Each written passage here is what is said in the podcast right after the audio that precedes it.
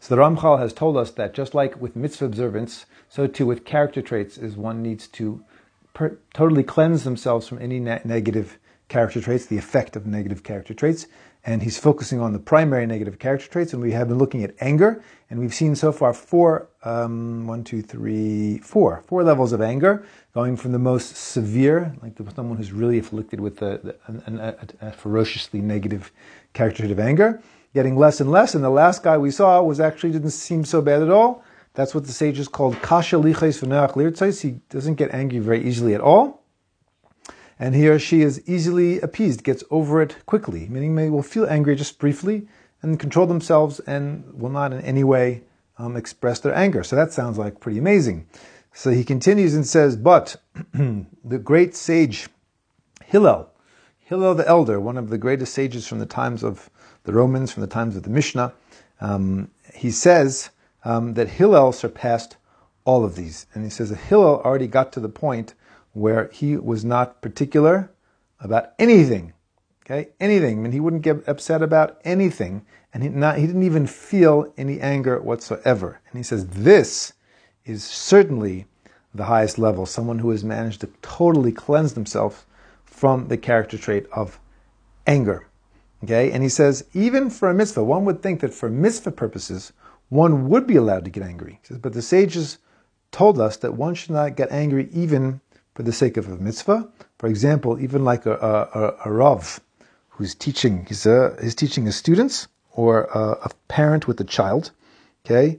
Um, and a person should not get angry, should not get angry with their students, should not get angry even with their children. He says, don't make a mistake. I'm not telling you that you should not um, that you should not um, discipline your children.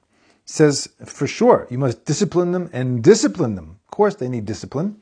Um, uh, now, just as a side point, is the the uh, derech hachinuch, the way that we raise our children and educate our children in this generation is very different than in previous generations. And um, so, when you say you discipline them, um, you know what the, the, way we do that is is is, is in a, a much uh, gentler manner than it used to be in earlier generations. Otherwise, it does damage. Just I'm throwing that in there as a side point. Okay, says of course you discipline your children. He says, but with no anger. Okay, no anger.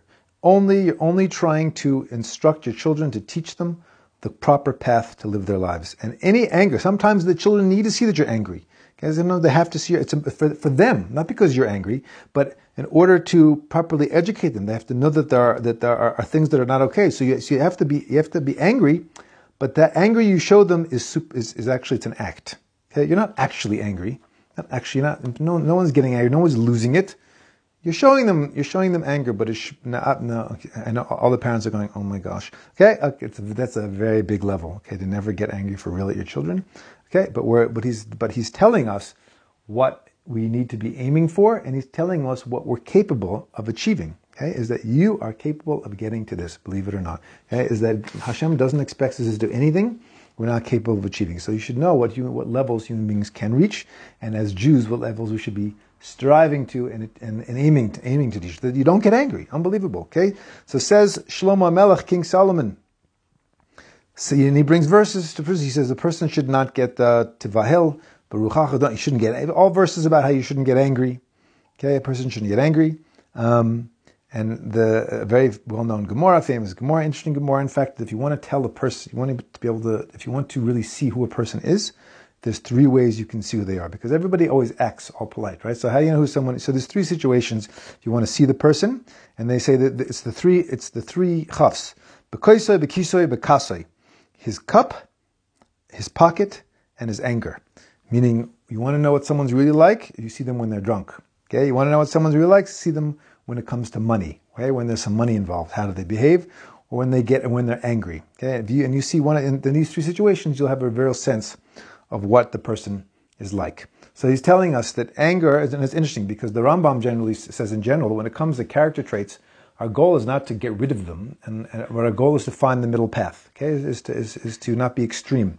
But the one of the very few exceptions seems to be anger. Is that Chazal is telling us is that anger is so negative and so dangerous that we should be striving to get to the point where we do not ever actually not only do not get angry, but get to the point you don't actually even feel anger.